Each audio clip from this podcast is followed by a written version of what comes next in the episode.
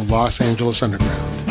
It's time for your new favorite podcast, The Superiority Complex. It's like honey in your ear holes.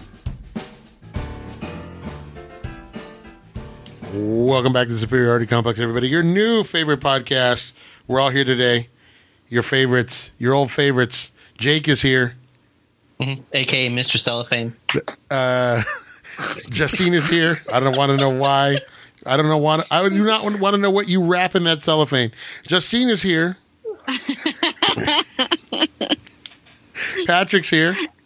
Hi, everybody. And of course, John Sandy is here. Howdy.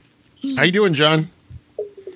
Good. How you doing? How's everybody doing? It's been a rough couple of weeks here in the old, good old U.S. of A.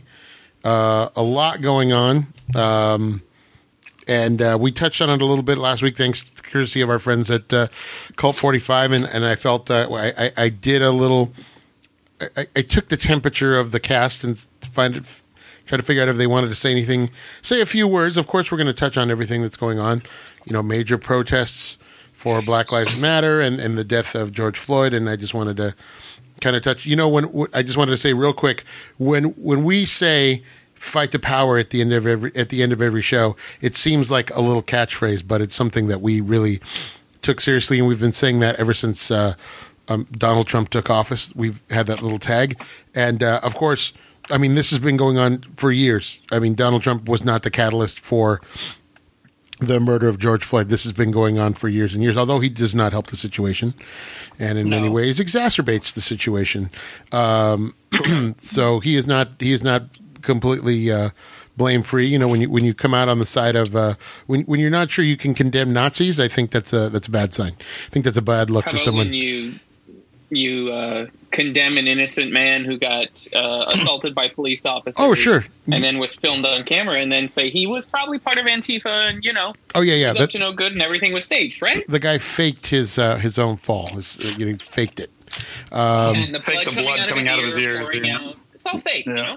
But uh, yeah, so this is obviously something that is systemic. It's in it's in every it's in every um, part of our society. Uh, we talked about it with Brent on his episode of uh, when he did the home video hustle. Racism is inherent in the country. It's in the bones. It's in the roots. As our friend Tawny says, you know, it's something that has to be uh, pulled out by the roots because it goes, it runs so deep in our country. So uh, when we say fight the power, we we we really mean fight the power. But of course, we also know that people tune in to kind of get away from um, you know whatever's going on in their lives. They just want to sit and listen to some dumb conversation for uh, you know an hour or two, and and we're we're here to facilitate that. But uh, please know that we take these issues very seriously, and uh, we, you know that is not just something we say at the end of of the episode. And uh, you know, if you guys want to have a chance to say anything, right now is a good chance. If you guys want to add anything or anything I missed last week, or just give us an update on how you're feeling about the whole thing, now is a good time. So uh, I will um, I will open the floor to comments. Uh, like I said before we started the show, I, I think you did a beautiful job uh, summing up how we're all feeling. Um, the only thing I you know really want to say, and this is just in general to everyone, is we cannot stop here. This this is not enough to say that these people are going to be charged for the crime they committed. This has to go further. This system has to change, whether it's from the ground up and we have to tear everything down and start fresh. So be it. But enough is enough, and we can no longer stand for treating people inequally. Inequality is is unacceptable, and we have so much we have to do to make up for the horrible travesties this country has done to, you know, people of color and minorities. It's it's it cannot stop here. No, and there's a momentum now. It's building, and what's what's funny is it's it's a lot of. Um, you know, it's the generation that people kind of sloved off as oh these millennials, uh, but yet, as someone pointed out on Twitter, you know, it's the generation that you know, the, the people were wrote them off, but they've gotten tear gassed and, and rubber had rubber bullets shot at them, and they come back for more. And they, they've organized these massive protests like we've never seen before. This is this is a global phenomenon this time, and um, and so uh, yeah, you're right. This is something where we've got the momentum, and you know, to be honest, whether or not you how you feel about the police, you have to admit that they are not doing themselves any favors in the way that they are um, brazenly uh, brutalizing protesters on camera. Like, for No, example, it's making it worse. pushing down. It's it's almost as if they they see it as a challenge, and That's uh, what blows my mind. is That they're on camera and they still carry on with this brutality. It's just yeah, and it, insane. and in a lot of ways, it's it's completely unfounded, and it's uh, but it's a, it's very much a an us versus them uh, uh, mentality. Uh, and and that that also needs to change. And and again, it's systemic. It's something that's it's um, it, it's something that's in the system. And and uh, yes, of course, not every police. I mean, we don't have to keep saying it over and over. Not every not every policeman's bad, but there are enough bad policemen out there that this keeps happening over and over and over. And this is not an isolated case. And if it were, then I I might be able to see why some people say, well, you know, what's what's going on? Why why are we burning things down? What you know, if it, were if it were a singular case, um, I might be able to at least see some of the reason that people are saying that. But remember, this keeps happening over and over again. And the last time it happened, the last time there was a major shooting, uh, you had NFL players try to protest peacefully, and they were uh, ostensibly silenced by you know Trump and the NFL. And people, and they, they had their argument twisted to be something un-American, which it was not. Um, and so now we're dealing with the ramifications of of, of having to of, of a whole country putting this off over and over again. Um, and that's what we're dealing with. A lot of what we're dealing with. So, um, you, you know, if that had not if that had not been filmed, they would have just said he was trying to get away, and it would have been none of this would have happened. Well, John, that that was They, yeah, they, they had it God, down. Somebody saw that. They had it. They had it written down as that they were going to write it off as a, they called it a medical incident. That he had a medical incident. Yeah, And so who? it's amazing that they kept it on there for nine minutes, and they've got the proof that's a murder on camera. And uh, you see that uh, in Kentucky, they they kicked open that uh, that girl's door and shot her dead, and there was no film of it, so that just kind of came and went. People got angry. Oh, but Breonna Taylor. protest. Breonna Taylor. Yeah. Yeah. This Well- is on film, so this is this made the difference. There was no way to uh, no way to weasel out of this. Everybody saw it, and that was that. You know. Yeah, and, and it's obvious now that um, you know the uh, many of the police. Uh, well, there was the police union in New York yesterday, and he was Oh de- demanding respect and saying that you know. So they they you know many of the police organizations see it as a challenge, and instead of a challenge to kind of look inward and kind of you know figure out how to how to fix things. Um, now you have them basically just taking out their aggressions on you know protesters who in, in many cases are peaceful. Um, aside from that first week when there were initial you know pockets of looting and rioting, um, the the protests since last week have been peaceful. Uh, Yeah. So you know now there's no reason to keep brutalizing the protesters, but we we still keep seeing videos, and even in the case of the uh, Mr. Uh, Gugino, who's you know who was pushed down, fifty-seven officers uh, uh, they they uh, walked out of the job Yeah. because because uh, Yeah. in in solidarity with the officers who were accused of shoving him down.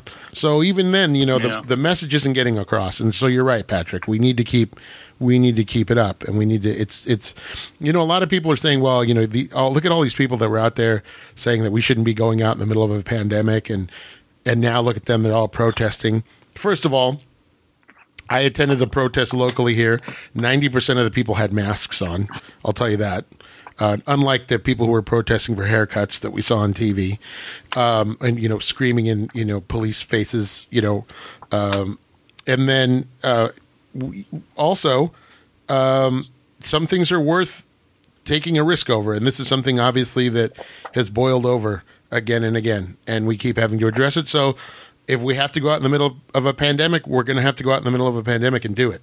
Um, at least it's worth doing. It's not like we're just going to go to the beach and hang out. People are doing this because they believe in the cause. So look at it that way. And also, um, you you also have, uh, I mean, you know, people had already people were already going out for Memorial Day anyway. You know, Yeah. not that that makes it okay, but I'm just saying, you know, people people were going to be out there anyway. And again, a worthy cause. Uh, and here's something interesting. This is the first time in America that we have time off in the middle of the week. So look what we could have been doing if we had jobs like they do in Europe, where you can take time off to do this and not be afraid to lose your job. Look how many people turned out. Yeah.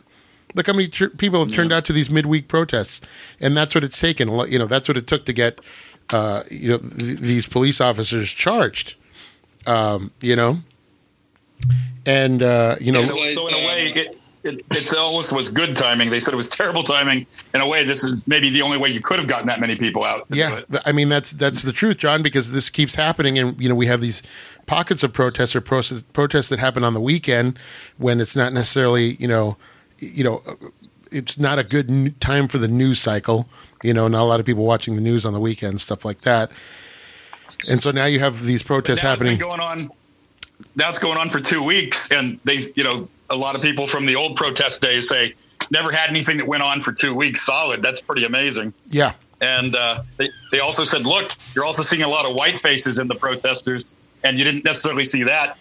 Not that that not that many. Like if you go back to like 69 or 63, yeah, they said that's kind of encouraging that you're seeing a real diversity of people marching. sure. And and, And um, and as I've said on my Facebook page, and as I've said before, we we really need.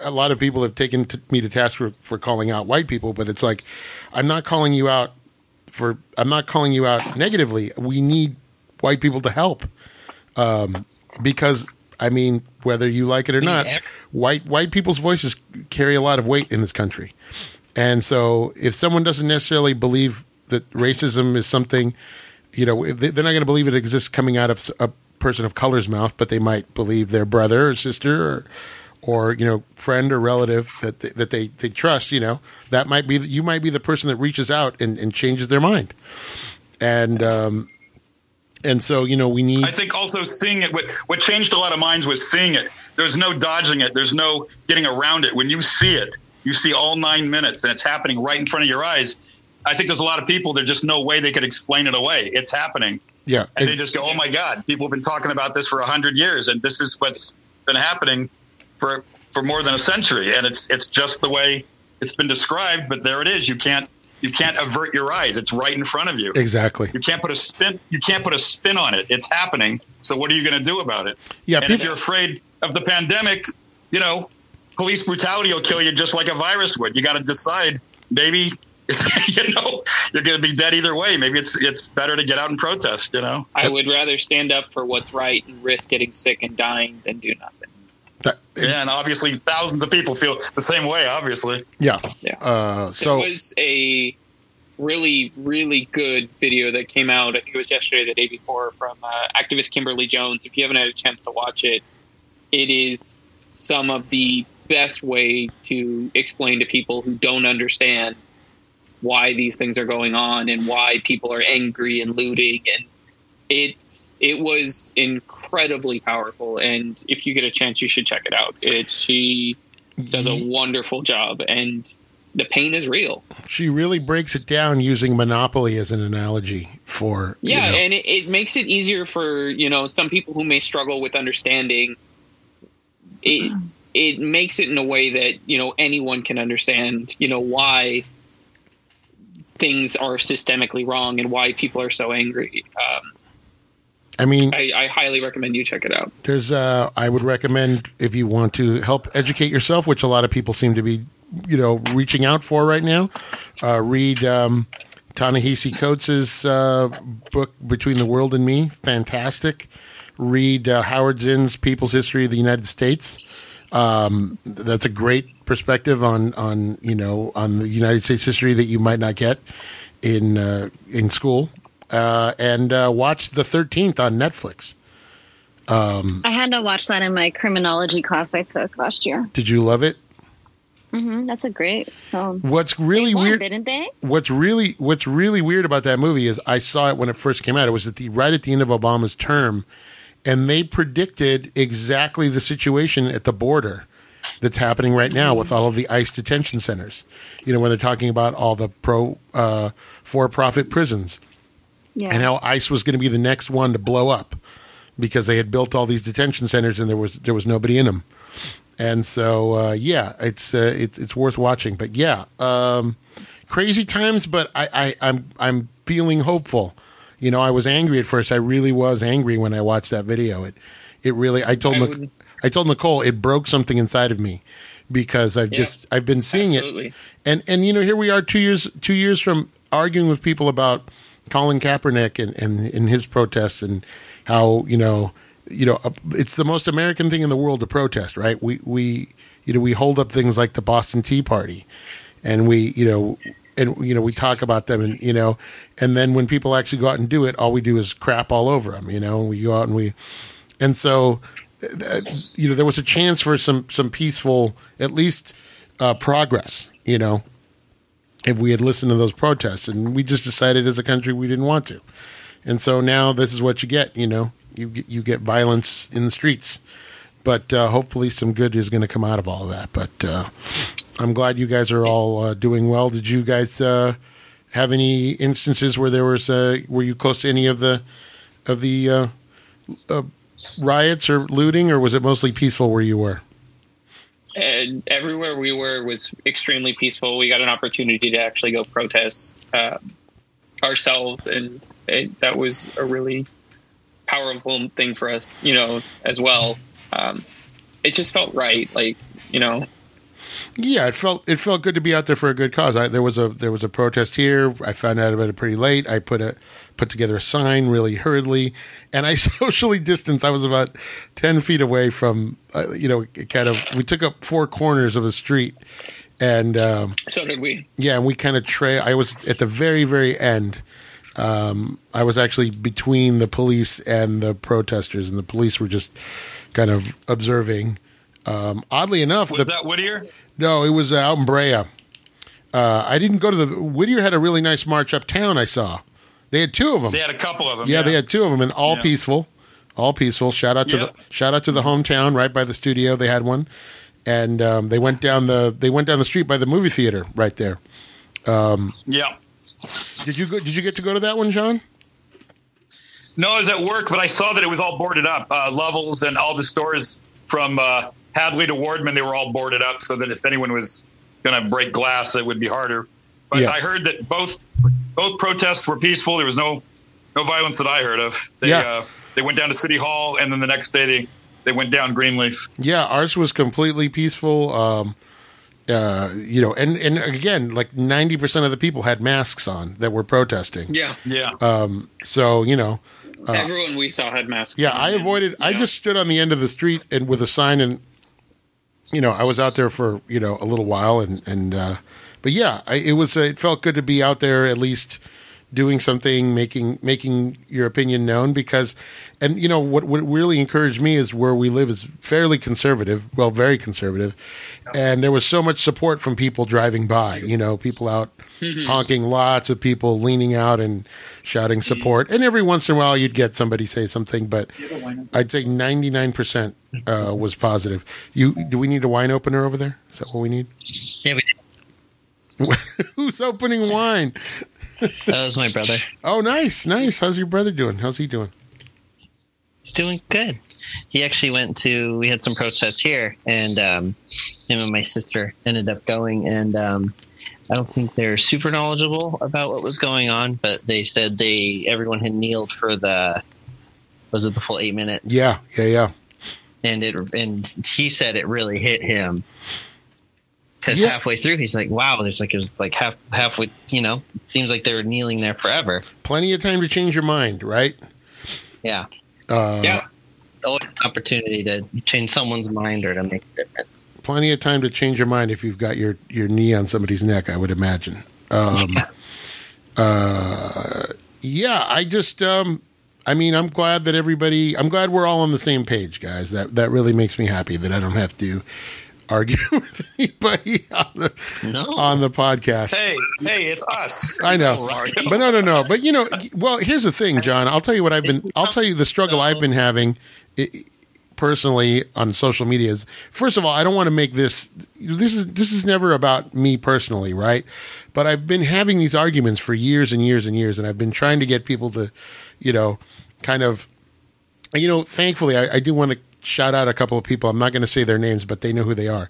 A couple of people have reached out. And, on. a couple of people have reached out and said, you know, um, uh, you know, you post these things, uh, you post a lot of these things, and after a while, you just, you know, I've read a couple, and then, you know, it you you, you start to say, okay, like, you know, I'm going to read this article, and maybe, and and then they come to a, a point where they change their mind about things, and um, and if not, they change their mind, or if they were kind of in the middle, they kind of go, oh, I okay, I see what you're getting at, and I understand now. And you're right, John. This video really made a lot of people confront a lot of that stuff um, Yeah. you know, confront because their it's between you and your eyeballs. You know, now it's between you and your eyeball. There's no more just saying, "Oh, that's saying that." You have to decide: Were you okay with somebody being murdered like that? Is that you have to ask yourself what you're willing to, to put up with Yeah. in your own country. and it's easy to be comfortable. It's easy to be, um, to you know, it's easy to just say, well, you know, the you know the thing is like the the argument is, you know, people who are just like, well, I'm not a bad person, and you know, I'm not racist. It's not enough to not be racist. You know, you have No. to you have to you No, have to you have to actively be anti-racist because you know if if you're not racist then you're just existing. You're still not helping push out that racism and uh, you know not helping stamp it out. So it's not enough to just say well i'm not racist. I mean it's great that you're not If you're racist. Not- that's a good start. Trust me that's a great start. But you know you need. If you're not part of the solution, you're part of the problem. that's it. That that's right. And so It's a low bar. It's a low bar to say, "Well, I'm not. I'm not with the KKK." It's like, well, how about you build on that? yeah exactly exactly You know, what's the next step then? You know, if you could actively do something, yeah. Yeah, sure. I mean, you know what, guys? It doesn't all have to be getting out and protesting. It sometimes it is just posting things on Facebook, posting information, recommending a book, um, you know, recommending you know something for somebody to watch or you know read or listen to. Um, sometimes it's you know just educating a person, you know, answering a question, being there to ask questions, um, and uh, you know, there's all these different ways. And voting, please vote, please, please, please Holy vote cow. please vote. Oof. you know, biggest. that's the biggest one. You know, because you- Yeah. the politicians who support these guys and support this kind of you know this kind of behavior, um, you can find them. You can you know you can weed them out. So I mean, vote and do your homework and and and learn about you know, voting records for some of these people. You know, if you're if you're you know if you're a congressman or something is pro giving, you know, all this old military equipment to the cops, you know, maybe you want to look into that. Maybe you want to. Maybe that's something that you can say, okay, I, I don't, I don't agree with that. You know, And I would, I would tell people that this is not a political issue. Issue. This is a human issue. correct. So, I mean, the people who are making this about, you know, party lines and, you know, you're either Republican or you're Democrat. No. If you're a human, if you're a person, you need to have the common decency to respect the life of someone else. Absolutely, I agree with you, and uh, I think we all agree That's the part that drives me crazy the most is just to see, you know, you you watch things on Fox News, you watch things, you see things on Facebook, you see things where, you know, you you have someone who's strongly Republican and supporting the police. I get it. Like I understand that's your political view, but he was a person. Exactly. Yep. You know, Yeah. What? How would that? Per- how would someone feel if that was your brother or you know Did you your did, family member? did you see You'd what, um, writing- I'm sorry, Jake. I didn't mean to cut you off. Did you see what? But you brought up a point. You know, there's a there's babynames.com. You know, the baby. You know, Yes, and I people saw people go on there and you know what am what am I going to name my baby? Uh, you, every single one. if you went on babynames.com, it said every single one of these was somebody's baby, and it had all of the names of people that have lost their lives to yeah, uh, police violence in the last ten years. there was a picture that was really struck Man. me too. It was a woman holding a sign that said, "When he cried out for his mama, all mothers heard it." Yeah, that is. Uh, Like it's, it's heartbreaking. Uh, and it, it's it's hard not to be angry and upset about it, and it's okay to be that way. Um, you know, it's it's okay to have those feelings, and and people are going to have look. People have strong feelings about the police in this country. You know, the, you know, the, it's it's you know, it's it's. Um, and I understand they have a hard job. Um, they have uh, they have they have they put their lives on the line every day. I'm not going to deny that, but we're also asking a lot of the police. We're asking them to solve a lot of social issues that police training doesn't cover. And you know, there are a lot of police chiefs out there who feel like you know, they've said it before. You're asking too much. You're asking them to be, you know, uh, social workers with guns, and you know, there's things they they deal with like homelessness and drug addiction that they really shouldn't be dealing with. That should that's a social worker's area of expertise. And social workers have training in de escalation and mediation. And that's not necessarily a policeman's forte. It's not their fault. That's just not what they're trained for. Um, no, the six month training they received is not enough. So, yeah. So you have. I, I actually reached out to a friend of mine, an old coworker who is now a social worker at a school, and she deals with a lot of uh, troubled teens, and she deals with a lot of kids like high at risk youth. And you know, she says, I, you know, I'm, I'm not armed. You know, I'm not. I sit across them. I have no weapons of my own. You know, it's. A, I think she works in a continuation school, and some of the kids are may have, you know, you know, records. And uh, she says, you know, I don't. I sit there and I'm unarmed. And she said a lot of times she gets called in to mediate disputes between the school resource officer, the, the police officer there on on campus, and one of the students and they don't call her in until 30 to 45 minutes into whatever's happening. And at that point Jesus. the students is already you know the situation's about to turn you know ugly. And that's when she gets called in. And she said you know in a lot of these situations social workers should be the first call you know not we yeah. shouldn't be the last resort.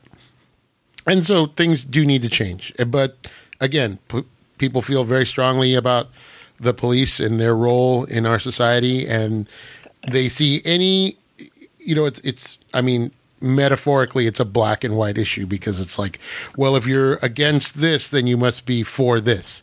And it doesn't necessarily have to be that way. As Jon Stewart said you can support the police and still expect the highest standards out of them because they yeah, have they have the should hold them to the highest standards. Yeah they have a power to they, take someone's life instantly. Absolutely. They are carrying a loaded firearm on their hip majority of their time yeah. And that should be the last response in a situation is to pull that weapon. Mm-hmm. You know, what is it that guy said? Um, if the only tool in your tool belt is a hammer, then every problem looks like a nail. And if it's the only thing, the only thing you've got, if the only thing you've got is a gun, then guess what? By the time it comes to your desk, that's about all you've got to deal with it, you know? Yeah, that's true. And, uh, you know, so we have to we have to really look at uh, we have to really examine and like like you know like we said, it has to be something that's fundamentally changed. You know, have to change the fundamentals of of how policing works, and it's going to be. It's not going to happen overnight, but it's something like Patrick said at the start. We can't stop. We have to keep pushing this these issues. The system has to change, and you know what? I would even go further to say that it's not even a police issue at this point. It is a country issue.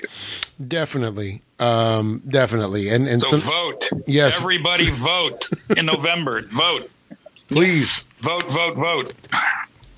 Uh, yeah. Well, that's another thing, John. We're gonna have to see how that goes. And I guarantee, if he makes it another four years, this country is going to burn. Mm. Well, I, I can't see it any other way. Well, I think a lot of what we're seeing globally, I think globally is a lot of reaction to not just the murder of George Floyd, but I think a lot of people are starting to see that the way this country's turning. And you know these yeah. these protests are are you know you know people you don't think European people in Europe can spot uh, fascism a mile away. Right. You know they see they see what they, they see the way things are turning, the way you know the way we're uh, you know, we're, we're, kind of shredding up our democracy, uh, you know, piece by piece here over the last few years. And, uh, you know, it's that happening. amazing. That is amazing. Germany, England, Australia, they're all marching. They're all marching. It's crazy. Yeah. This is the first time the world has come out well, to say can, enough is enough. Can you imagine? You know, Trump's always so worried about the rest of the world of us being embarrassed, right? Oh, you know, it's embarrassing. He's the one embarrassing that. Well, not only that, how you I mean think about other countries that are going why are we still protesting this in 2020 do you know what I mean? Why yeah. are we why are we yeah. still protesting inequality in in 2020 I mean don't get yeah. me wrong racism's everywhere and I understand that.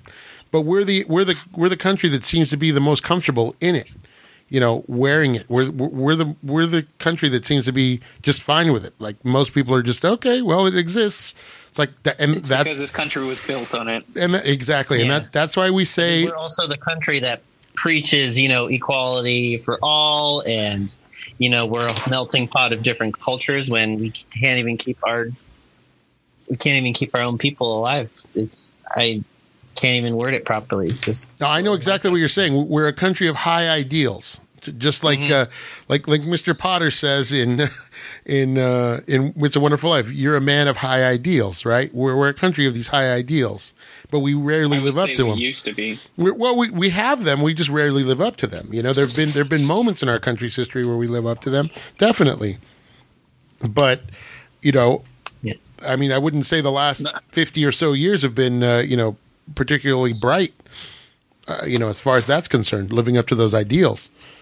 Yeah. these ideals that we've been you know taught to you know that we've been taught our whole lives like treating others equally learning to compromise all these things that are so integral to so many people's lives is doesn't even get mentioned brought up or even practiced up at our you know at our highest levels of government You're absolutely right. we even have two separate parties who can't we can't get anything passed we can't get any reform done because one's one's too stubborn to let anything pass for the other or they slide in some small they slide in some of their own personal uh, agenda into these certain bills and the other party has to deny it or has to knock it down Yeah, you're right. It's definitely gotten more, John, in our lifetime. It's gotten less and less. Uh, let's reach across the aisle, and and more of a f you and your guys kind of a kind of. A, I'd say since the uh, that all started pretty much in the '90s. It used to be that they could go out and get a beer after after Congress adjourned, and they could talk things out, and that pretty much stopped in the '90s.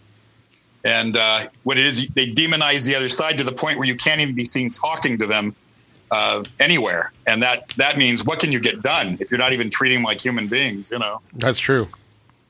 Uh, we we have a lot of work to do, guys. That's basically we do have a lot of work to do, but uh, you know, you know, and I'm. reform an entire nation from the ground up so But you know what? I'll tell you It what, guys. With voting, it, start, it starts with voting. So we're five months away, and uh, people better get on it.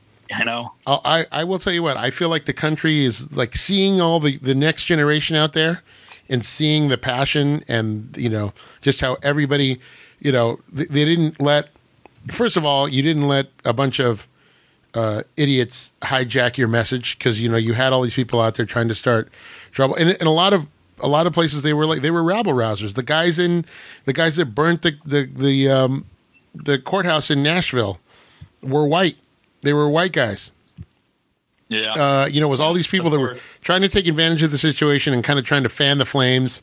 And you know, uh, remember, there's a whole movement uh, uh, of people who want to see a war between you know, you know, you know, blacks and the police or blacks and white people. There's there's people out there that want that. That that will they further another civil war. they, they'll they'll Yeah. further that, and so they're out there trying to trying to. But you know what? These protesters were so good at stamping that kind of behavior out, and you're seeing all kinds of videos of that of protesters grabbing people and saying, "Hey, don't burn that building," or "Don't tag that," or even, "Don't." even worse, like you know them grabbing the people who are doing it, turning them over to the police because that's their only resource to solve that problem. Yeah, yeah, yeah, exactly.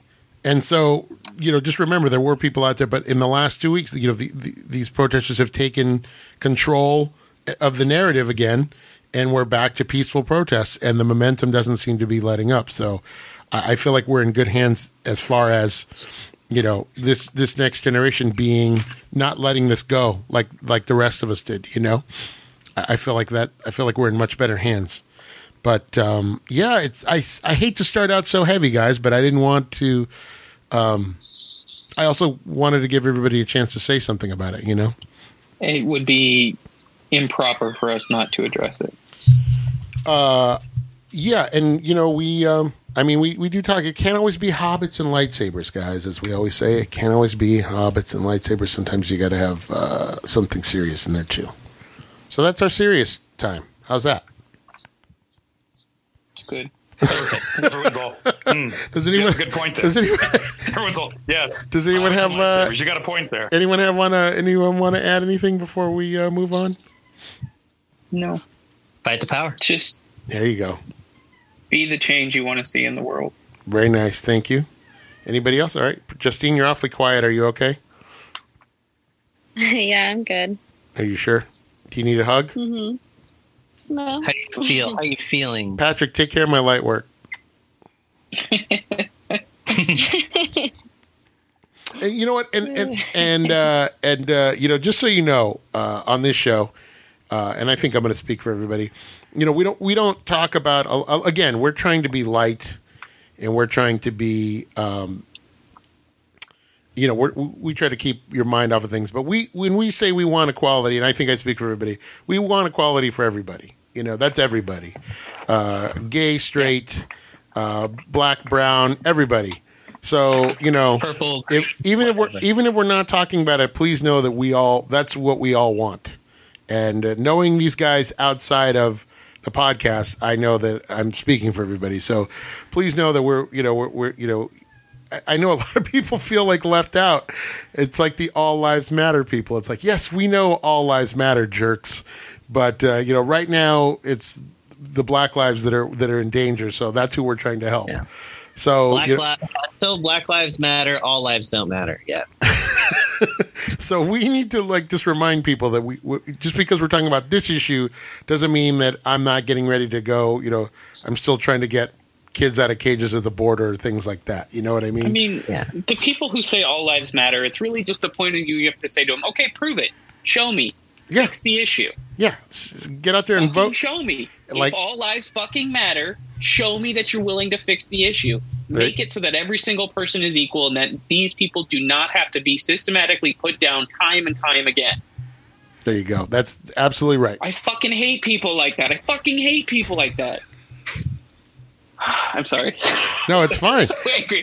It's- so angry. Mario, Yeah. Yeah. Mario, Yes, sir. this is the point where you say, I don't care if you're a hobbit or a Jedi, you're all equal. Yeah. I don't care if you're a hobbit, a Jedi, a Vulcan, whatever you are, I embrace you. I embrace you as my there equal. A, a Corellian smuggler, a Wookiee, an Ewok, uh, a Gungan, whatever you, whatever you got, whatever Uh, fantasy yes. race you got, Yeah. an elf, a dwarf, uh, you know, whatever you, a changeling. Is that a thing? That's a thing. Hey, Yeah, Lord of the that's Rings proved uh, it. I'm impressed. We can't uh we can't do things alone. Sometimes we need help getting up the mountain. Man, Fellowship of the Ring, bro. I'll be. There. I'll just remember, guys. I'm your Frodo, no matter what you need. I, I, I may not be able to carry it for you, Mr. Frodo, but I can carry you. Oh no, I'm not your Fred. I'm your Samwise. That's what I wanted to say. Yeah. Okay. Your photo's like God. so such a bastard. Speaking of speaking of Frodo, we get to see we're going to see Bilbo in a little while, but uh, we'll get to that. Let's uh, let's take a quick break, guys. I'm going to break. I'm going to I'm going to do something we haven't done in a little while. I'm going to take a quick break, and we'll be right back. So we'll be back after this message.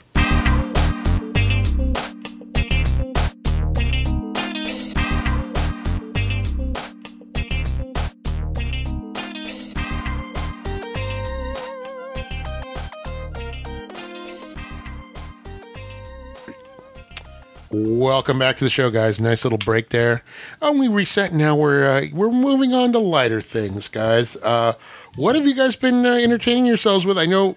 I mean, last week I really didn't feel like watching much, but uh, you know, after I got out of my funk and I got kind of back into uh, you know things going on, I, I started to uh, pick up a couple things here and there. I started watching Space Force, the uh, Steve, the new Steve Carell Netflix show. I want it to be. I want to love it, and it's not letting me love it. It doesn't look good. It's like a cat that you hold, and you you keep. You know, the cat just wants to wiggle away, but you feel like if you hold that cat long enough, it's just going to give in and just be like, "Yes, I like being held." I feel like it's it, it, it's it's got a lot of great moments, but the the sum is what is it, John? The parts are greater than the whole. Is that what they say? It doesn't add up. It does, yeah. The experience. Yeah, it, it's there's some great moments in it. Um, you know, it's it's Steve Carell and it's it's Greg Daniels, the, the creator of the uh, the American Office. Uh, you know, and they did a great job with it. Uh, they, there are a lot of great like side jokes, like little jokes here and there that work really really well. And uh, but uh, yeah. Uh, for the most part, I've watched like three or four episodes of it, and I've laughed out loud. I think maybe one time. So Mm, I need not a, good for a comedy. no. Whereas where you know a show with like Schitt's Creek, there's a there's at least one or two moments where I burst out laughing like every like a good belly laugh. You know, every episode, and the characters are someone that I want to spend time with. Characters in in Space Force, not not necessarily people that you know. You're like, oh, I can't wait to see this character. Although Ben Schwartz is in it, and he's fantastic. Um, He's always good. If you know Jean-Ralphio from uh, from Parks and Rec, um, he's in Yeah. it, pretty much playing a very similar character. But uh, yeah, that's the only really new thing I've picked up. I've been exploring the HBO Max catalog, uh, which, if you don't have that, is fantastic. I haven't really found anything on there where I'm like, oh my god, this is on there. Thank God. Like it's a lot of stuff that are still on Hulu. Have you not looked in the in the Turner Classic uh, bin? No, no. I need Oh, J- you need It to. has all of your movies on there. Yes. So, John, you remember Turner's Turner Split, right? Turner Split with the Criterion Channel. They had um, And that they had channel, right? yeah they had film. Uh, what was it? Film uh, Rock. Filmstruck. That's right. So, I I subscribed to their Criterion Channel, and then HBO Max came out, and it's basically if you have HBO with certain cable companies, you get it for free. So it's everything that HBO. It's all the HBO shows and movies. Plus, they have the Warner Brothers library. Plus, Really? yes. Plus, they have Turner Classic on there as like a sub. Uh, they have Turner Classic, um, Children's Television Workshop, so all the Sesame Street stuff is on there. They have Studio Ghibli on there, so it's all yeah, that was cool. so the, and J and then John, they have all of the uh, well, they don't have them all, but a huge catalog of the Warner Brothers cartoons Really? Yeah, on there yeah, as well. Yeah, Wow. yeah, yeah, yeah. So just between the Turner Classics and the Warner Brothers cartoon, the Looney Tunes collection, I'm pretty well stocked. But look inside, uh, uh, Patrick. Check out the um, check. They have everything in there, um, and a bunch of the Criterion stuff is in there too. Um, So you know, a lot of the foreign films are in the uh, Turner Classic uh, library. So Yeah, I'm still gonna. So when a you shot say- and just When you say they've got the Turner Classics library, are they running the same scheduling as Turner Classics channel? No, no, no, because it's streaming. So it's Uh-huh. anything they have available to stream is there. Ah, gotcha. You know, gotcha. so anything that Turner Classic has available. So, but they have stuff like uh, that's where I was watching The Adventures of Robin Hood was on there, Hmm. and then so it's anything that's available on HB, any of the shows, you know, Westworld, you know, any of the new, you know, Curb Your Enthusiasm, all that is on there. Um, so people who like Warner Brothers TV shows like Friends, that's back to HBO Max now. And what's back? It's on HBO now because Friends is a Warner Brothers property. But any of the Warner Brothers movies, so like if you go into Turner Classic, it's both. It's Warner Brothers and so they have like Treasures of the Sierra Madres on there, like all these Warner Brother movies that we've that we've watched. But I did notice, Yeah. Justine, I was noticing how many of the Digital Movie Club movies popped up on there. I I, know. I was. I saw what they were putting up for you to watch, but then I went through it A through Z, and when I was scrolling through, I'm like, "Holy crap! This is just Mario's collection here." You're welcome. There's well. a lot more oldies though that I haven't seen. Um, yeah. But yeah, it was definitely your collection. That's all I thought about. Good stuff. Good stuff. You are lucky to know me. So just remember. Oh that. yeah, so lucky. Mhm. You, you, you, you would have never been ex- sarcasm. you would have never been exposed No. to Humphrey Bogart unless it were for me. Those beautiful Humphrey. teeth. But And and now it's hanging in your room. it's weird the way life works, huh? yeah, how did that happen? Yeah. Yeah, weird. That's the word. Yeah, it's so odd. Have you guys been watching anything else? Have we caught anything else? Is there anything out there that we need to uh, make the people aware of?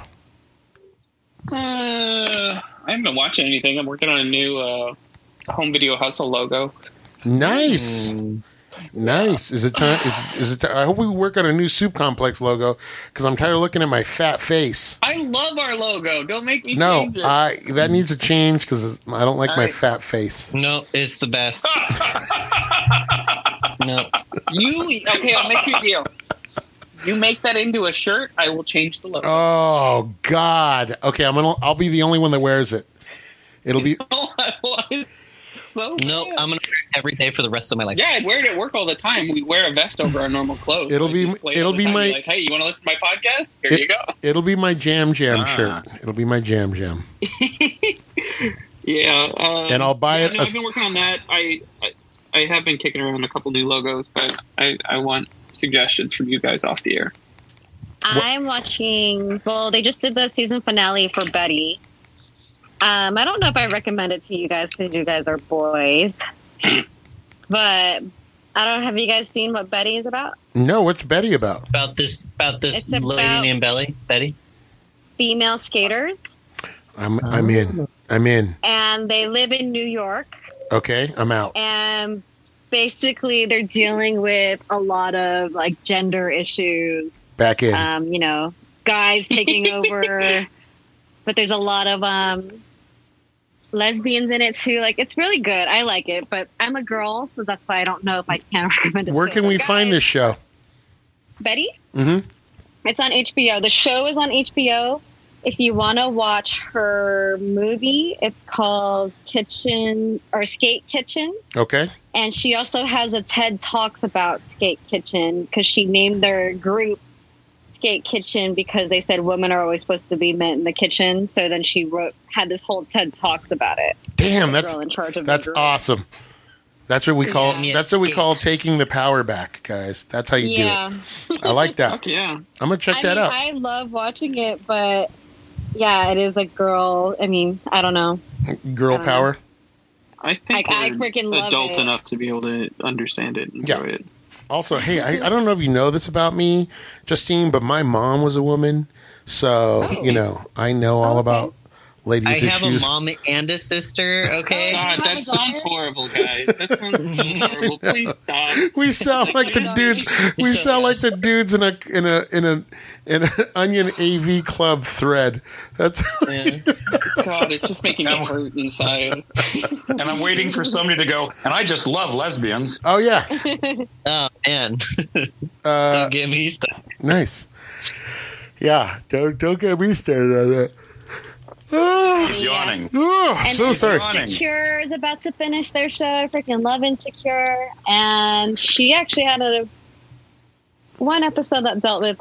Well, I mean, they always deal with race, but she had some bad one because um, she goes off on the this Asian guy, and the Asian guy saying, "Well, I'm a minority too." I, it gets really crazy, but yeah, I don't know if you guys ever seen Insecure. I always see the trailers and it looks hilarious, and I want to watch it. Oh, Issa is the best. I love Issa. But again, I feel like she speak like the whole thing speaks to me. Like I love it.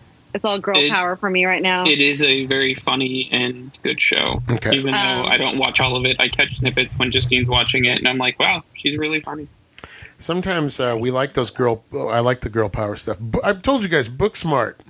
I cannot recommend that movie enough. My daughter finally watched it. I. I don't know how I feel about her watching that movie, but uh, yeah. Yeah, But, but- I did watch when HBO Max came out. I finished watching all of the Lord of the Rings.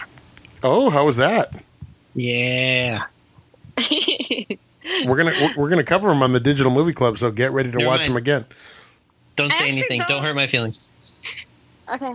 I, Actually, I don't know. Watching it over, I don't know if it holds up. Mm, How- How's that? interesting. How's Because so they were trying to do more of the technology with the CGI, right? Yeah. There are parts where I'm like, I don't believe in this. What is it? Ri- I don't want to say Riverdale. Riv- Riv- Rivendell. Rivendell. That Rivendell. area, like, it's just the backdrop and it doesn't look realistic. It just, I don't know. I didn't quite. It's 20 years old now. It's 20 years old now. So all that stuff. and the thing with digital technology, see, it seems to be outdated faster than you know standard. Uh, you know, like the old blue screen Oh screen yeah, stuff. for sure. Yeah, I mean, you look Even at a anything digital- that has practical effects is always going to look more.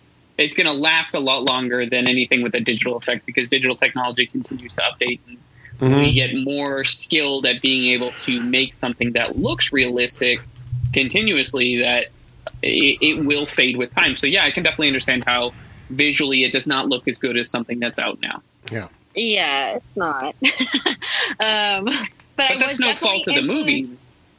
I was influenced by their um, reunion that they did. I was telling about telling you guys about it two episodes ago. Yes.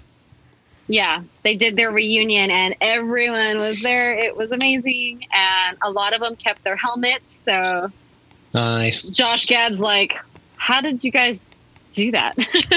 How did you guys get to keep your helmets? It was crazy." Um, But I didn't know. I didn't know that Gimli was the guy from Indiana Jones. yeah. Yes. Yes. Yeah, that was cool. It was cool to see that. Uh, sp- Justine was surprised about a lot of things. well, I'm glad you liked it. Isn't Yeah. isn't somebody working on a new uh, Lord of the Rings right now for cable?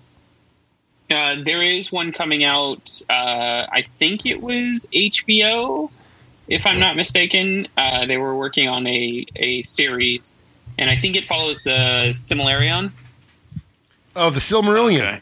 The Silmarillion, Yes, which is I the the that word. ancient the ancient like the ancient text, like it's when the elves It's first like- came, or when like man first came to the Middle Earth. Right? Yeah, yeah, Yeah. Yeah. Keep talking for a It's like second. highbrow Jedi shit. Hmm I can get behind it. Yeah, so I mean, it, it's it's they definitely started doing it when. Um, uh, uh, The uh, what? Uh, no, what's that other show that everybody loves? Game of Thrones um, was ending. They're like, hey, we're going to start doing this because we know that the last season of Game of Thrones was crap, and we think we can do better. Damn. I mean, that's a pretty low bar, so I mean, should be fine. Damn. well, I mean, you know, hey, Guys, yes, you know what it's time for, right? No. What Um, Time to get ill. It is Change. time to get ill. It's always time to get ill. Here we go. You ready? Yeah. It is Yes. time for dun dun dun dun dun dun.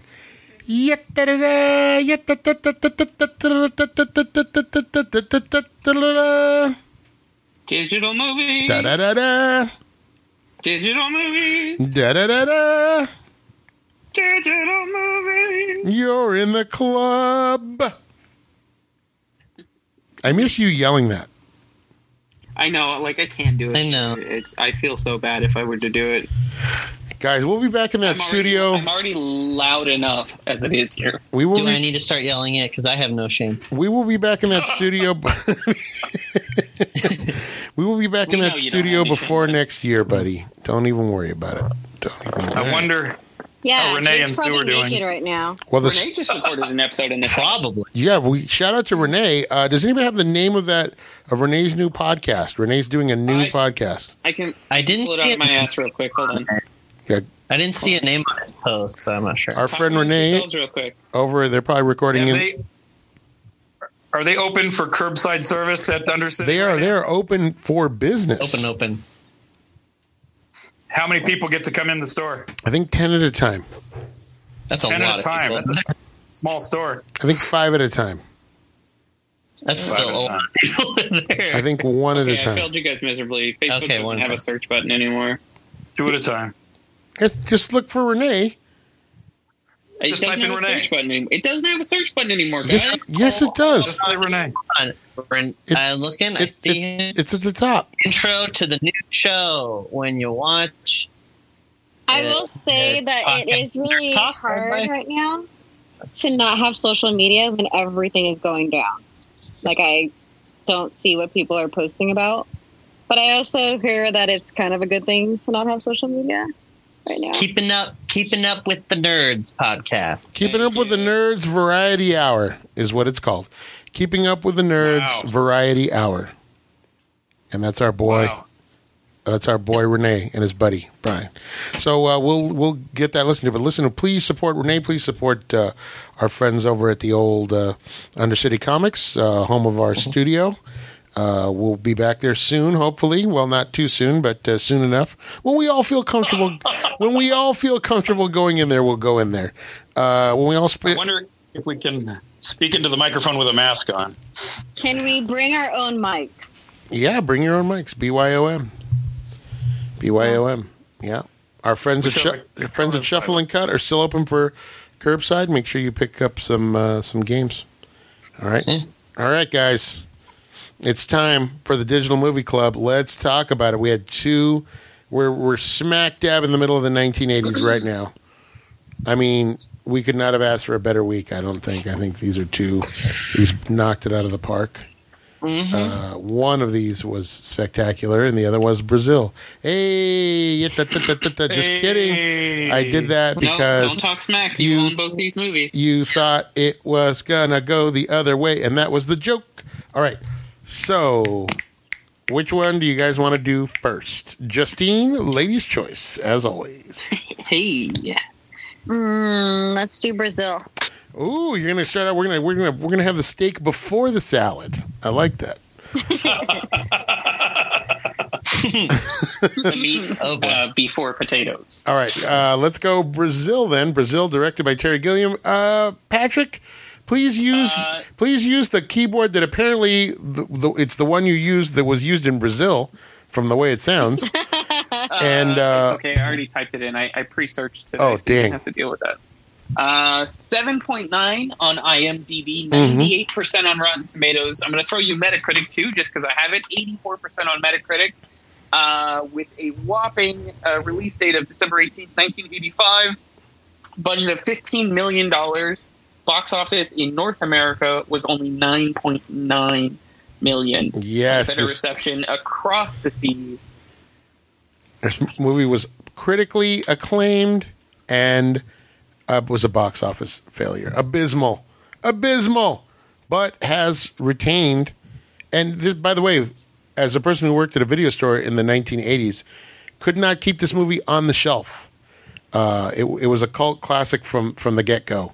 As soon as it hit video, people found out about it and uh, and wanted to uh, watch it. So it was it was a movie that uh, I saw when it was on video, uh, but uh, we could not. We had one copy in the store, and it was almost always rented.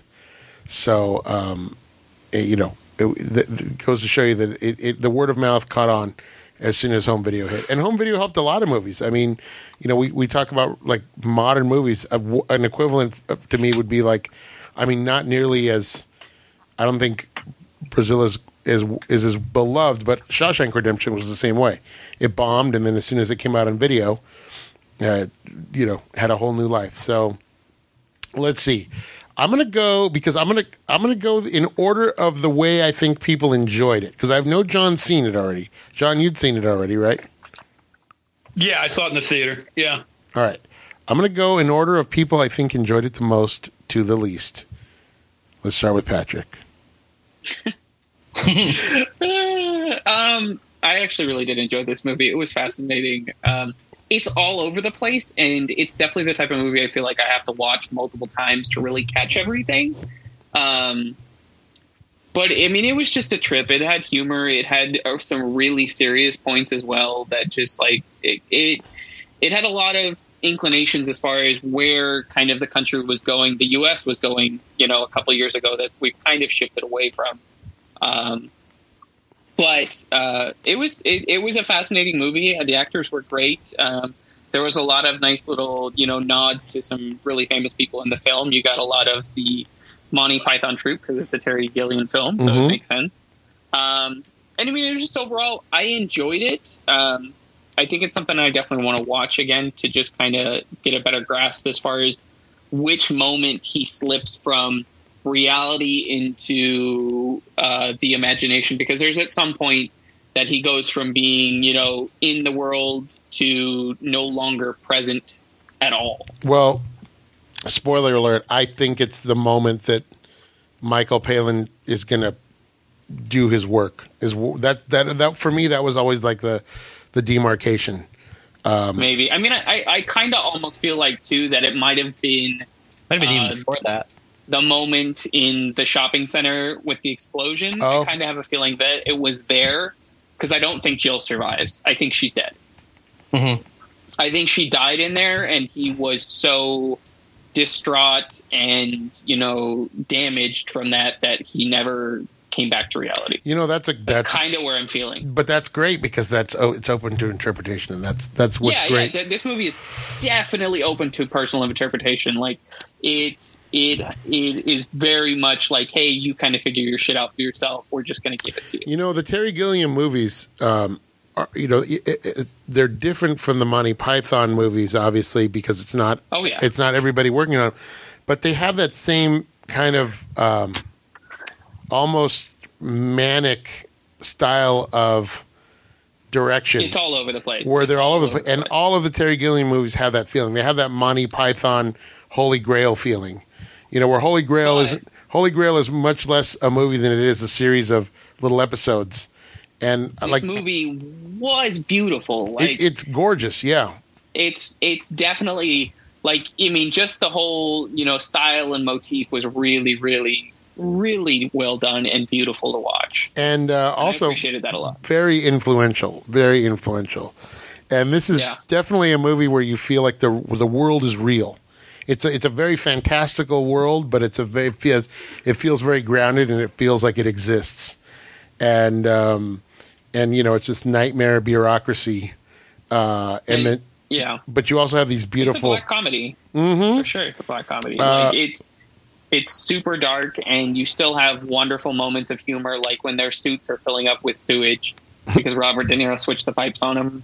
I- Um, you know what's funny? I've seen this movie, and I always forget. I'm always surprised that Robert De Niro's in it. I always forget. I thought he would pay. I thought he would play a bigger role. Like he's definitely just like a side part of the story. Mhm. He's not, you know, he has parts, but I mean, it's not like he's. I thought, you know, to see. First of all, I was shocked to see him in a sci-fi movie. Like Mhm. that was incredibly insane when I read it, and I said, "Oh, it stars Robert. Wait, it stars Robert De Niro in a sci-fi? Are you serious?" And then You know what, Patrick? it- He, uh, he wanted he wanted the part that Michael Palin played, but Terry Gilliam had already promised that part to Michael Palin. yeah, Uh, so he said, so he said, well, what else have you got? And Gilliam said, well, we got this other great part, but it's a little smaller. And he said, that's fine. I just want to be in the movie.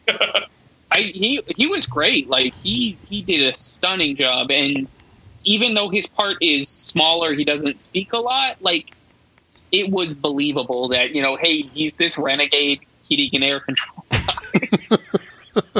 like that's just ridiculous to me, but it was fun. Like I I I had a blast watching this movie. uh, yeah, it's it's amazing that the bureaucracy is such.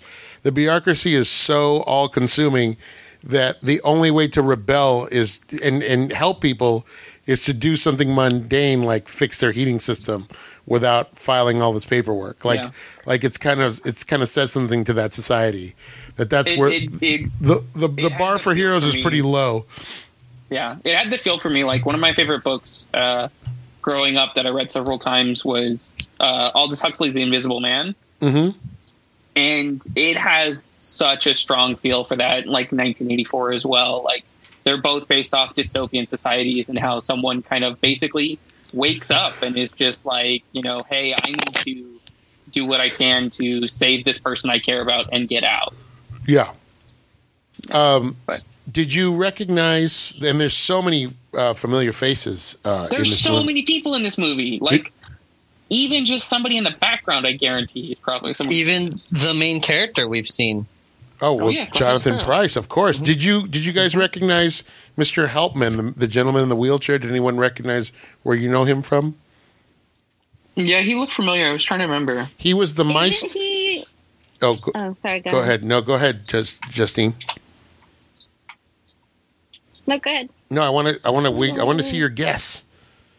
I want to hear. I want to hear your guess. I recognize him from something where he's like a really old king. Not a Oh, king. um, he was the But blind. he's wearing all black. No, he's the oh, yeah, blind that one. guy it- from that's what he is uh, Game of Thrones. Game Yep. of Thrones. Yeah. the Maester at the Black Watch. Yeah. Mm-hmm. Yep, that was him. Uh, Peter a lot of Game of Thrones people in this movie. Yeah, Weird. yeah, yeah. Uh, okay, I'm going to go to my next person. I thought I enjoyed it the net the next amount. I'm going to say Jake. Me? Yes. Okay, what the fuck did we just watch? You watched Brazil with Terry That- Gilliam. Okay, if this if this movie is not what? Who's the who's the writer? Terry Gilliam Terry is the director. He ate some nasty. He ate some weird fucking food when he dreamt up this movie. John, do you have? Do you know who Terry Gilliam is? Uh, It's so out there. okay, Terry Gilliam in Monty Python and the Holy Grail is he's the animator. He animates all the an- animates Yeah. for for for uh, Monty That- Python, and he's also in Holy Grail. He's Patsy, the uh, Right, he's Patsy, the king's uh, squire. right. So he's a Monty And, uh, Python. He's a Monty in- Python guy. Makes so So much sense. he's Have you He's ever part read of the tr- 1984, Jake? Hmm? Have you ever read 1984? No. Read the book. The movie will make sense. Okay. Were you scared? yeah. Were you scared? I was scared. I was like, "What the fuck's going on?" This It's movie, all and- over the place. Uh huh. this movie and like the the books as well like this was at a time like eh, where technology was like it's like the birth of technology and what you know a lot of writers were afraid of what would happen as far as with society and power and control and this is like a perfect illustration of of what a lot of people were afraid of and what is still scary at this time Oh yeah, I get that. The, uh, the consumerism and bureaucracy to the point of nothing being able to get done. And the and the point where, only where that, too, it's like governmental control and the and the point where there's you know the machines have taken over, so there's no there's no room for errors, or errors aren't you know the humanity has been you know weeded out, and so even something like such a simple error leads to somebody being killed because of a bureaucratic mis- you know it was a mistake, and yeah, so we this think that yeah that it's it's impossible for a mistake to happen. Mm-hmm. Mm-hmm. Uh, Mhm. So, other than, but did you enjoy it? Did you enjoy the trip you went on, or were you flummoxed? I I I I mean I could look away. so that's, I can't ever look away but it was. I mean, it's it's. I I can't even words can't even explain. That's great. I, I figured he was going to be like that. It's because I mean I get what I get. I get the premise. I get I get the message they're trying to convey. hmm I mean, you're not a dumb guy, There's Jake. like it's like where Robert De Niro switches the air and the sewage. That was for humor. Like um, what's um, what's his name? Something uh, I can't remember his name. Jonathan Dowry. Pryce? No, Dowry's yeah. When Dowry has Lowry. Lowry, sorry, when Lowry has his daydreams and the when he dreams up those crazy baby faced, weird looking hmm people. And when he started doing that, was what kind of made me think that he was uh, like already kind of too far gone at that point. Because you see that, you see it later on. You see it when he's on the when he's in the chair. Yeah, that's true. Yeah, it could have been. I mean, he had never seen it before, unless he would see. That's the thing. He wasn't at that level of the government, right? It was all compartmentalized, so he had no idea. And, I mean, he But knew in he his known? life he was stuck in his station that the only way he could really escape was in his fantasies. Yeah, That's why you always see him too when he wakes up. He's very upset and angry that he's awake and back in the real world. Right. Like every time that happens, you look at like he misses the alarm clock. He he wants to live in that world, that fantasy world. I understand. I get it. I understand. I get it. I still want to know what happened. Yeah, no, that makes sense. Robert De Niro, Robert De Niro going down that zip line like he like, like he was going a million miles a second. Yeah. I love it. Because it's lightweight. The little toy was lightweight. The tiniest little toy disappearing into a little. I, yeah. Just watch it. If you haven't watched it, just watch it. That's all. so you would you would recommend it, even though you you had a hard time figuring I it out. watch it once. It's one of those watch it once, acknowledge it, appreciate the message that it's conveying, And and then, then never speak of it again. unless you're doing a podcast about it. Okay, that it that fire. that that- now that is what we call an opinion. All right, let's go to the person I think I like. I well, I, I I'm obviously wrong now, uh, but uh, Justine. You say wrong. Well, because I thought Jake was going to like it second best. Behind, I knew Patrick would love it because the aesthetic. I knew that that was going to hook Patrick in. Oh, great aesthetic, by the way. Yeah, good aesthetic. All right. I mean, it- nice. this is like the type of like book genre I started with too. So Yeah.